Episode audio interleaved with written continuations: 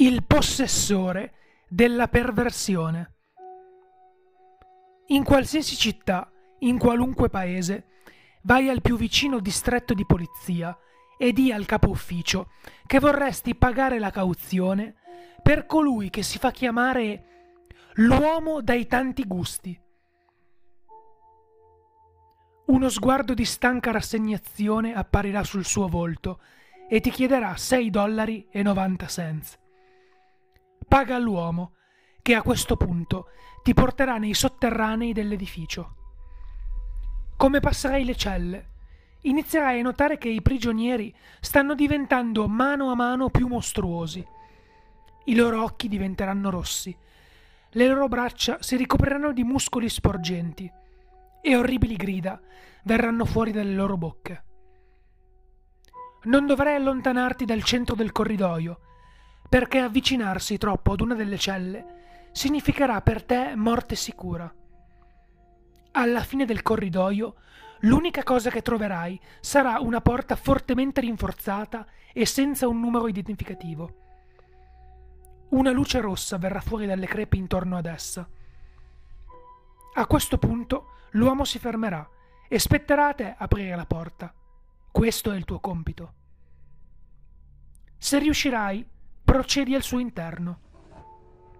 Un uomo basso, con pochi capelli, sarà rannicchiato in un angolo, circondato da ogni parte da fotografie raffiguranti le più orribili forme di pornografia conosciute dall'uomo. Molti si strapperanno via gli occhi per evitare di vedere quegli orrori indicibili. Altri cadranno a terra scioccati e la loro anima sarà risucchiata dalle immagini per entrare a far parte di una di esse. Se sei abbastanza forte o abbastanza pervertito da provare piacere nel guardare almeno una delle foto, potrai comunicare con l'uomo. Egli ti guarderà con gli occhi lucidi. Chiedigli cosa sarebbe il piacere senza dolore.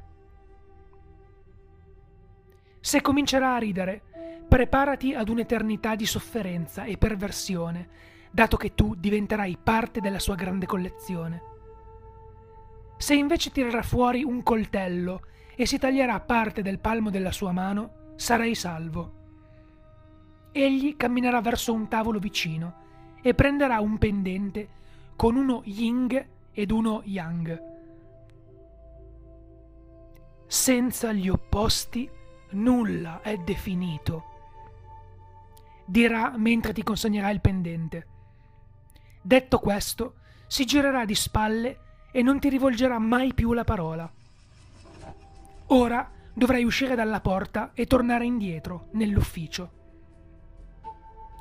Questo pendente è l'oggetto 255 di 538.